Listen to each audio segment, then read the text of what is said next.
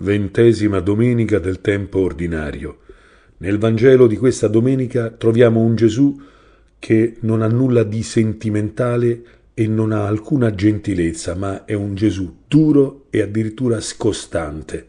I discepoli sembrano addirittura più misericordiosi di lui. Compare una povera madre angosciata che gli chiede aiuto e lui, Gesù, non gli rivolge neppure una parola. I discepoli chiedono di ascoltare la sua supplica e Gesù sfodera una frase che è una coltellata, del tipo non è bene prendere il pane dei figli e gettarlo ai cagnolini, e sia noto che il diminutivo non è affettuoso ma dispregiativo. Questa è carta vetrata sulla nostra sensibilità fatta di gentilezze tolleranti. Ma perché Gesù si comporta così? Perché è così duro? La prima Chiesa, dobbiamo ricordare, evangelizzò in un mondo pagano, fine e tronfio della sua cultura ellenistica, e sarebbe stato facile pensare che fra la raffinatezza mediterranea e il cristianesimo ci fosse una semplice differenza di gradualità. Questo non era e non è tuttora vero. La redenzione portata da Cristo richiede il battesimo, il morire all'uomo vecchio e ai suoi succedanei di amore, per ricevere la novità che solo lo Spirito Santo può dare. Entrare in questa nuova natura non è ricucinare la natura umana a tucur, bisogna rinnegare il demonio, il mondo e la carne.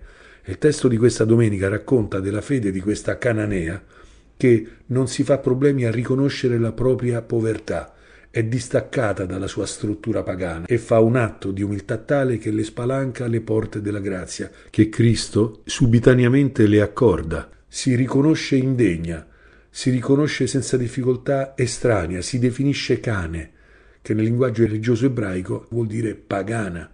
È così che si arriva alla grazia, per la propria povertà, chi ha imparato la misericordia ha nella memoria il giorno in cui ci si è scoperti cani, inumani, indegni.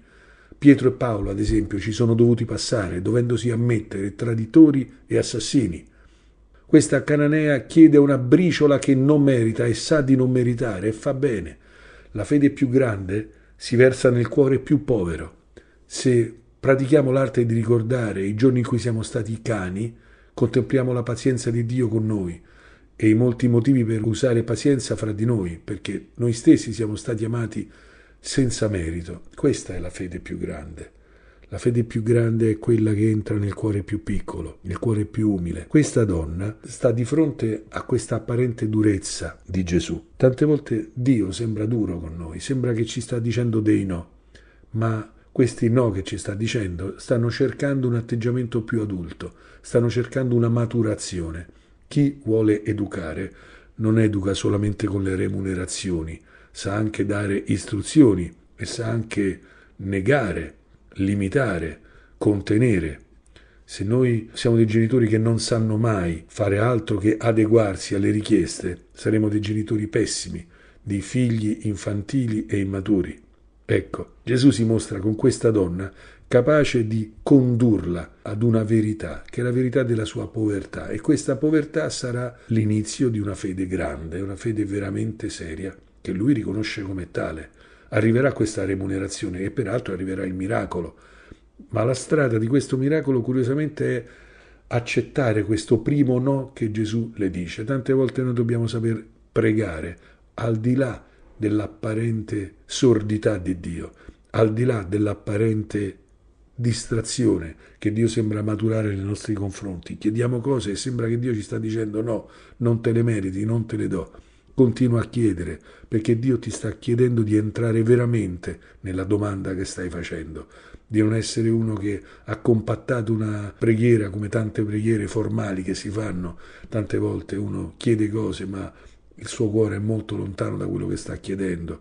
Tante volte un no è la strada perché la domanda divenga ancora più vera, perché la negazione costringa chi chiede a domandarsi se veramente vuole ciò che chiede. Questa è la fede a cui siamo chiamati, quella fede che bisognava trovare nei pagani che la Chiesa del primo secolo evangelizzava, perché nel primo secolo c'erano questi ellenisti, come abbiamo detto, tronfi, pieni della loro cultura, eh, splendidi, meravigliosi, che potevano pensare che il cristianesimo fosse un semplice adattamento delle loro filosofie e questo purtroppo noi abbiamo il rischio di pensare oggi tante volte che accogliere qualcuno nella fede sia semplicemente eh, mettergli addosso un po' di acqua santa e battezzarlo, ma battezzare vuol dire morire e risorgere attraverso un processo di autentificazione che spesso è un crogiolo, è un fuoco che purifica l'oro. Dobbiamo pensare che in queste poche battute di questo Vangelo c'è tutta un'iniziazione cristiana, tutto il processo di riconoscimento dell'uomo vecchio, che è questo riconoscersi subumani, questo riconoscersi ridotti a un livello di cani e tutto il bisogno di essere salvati per grazia, per generosità di Dio, per essere introdotti in una nuova natura, la natura dell'uomo completo, pieno, quello rivelato in Cristo.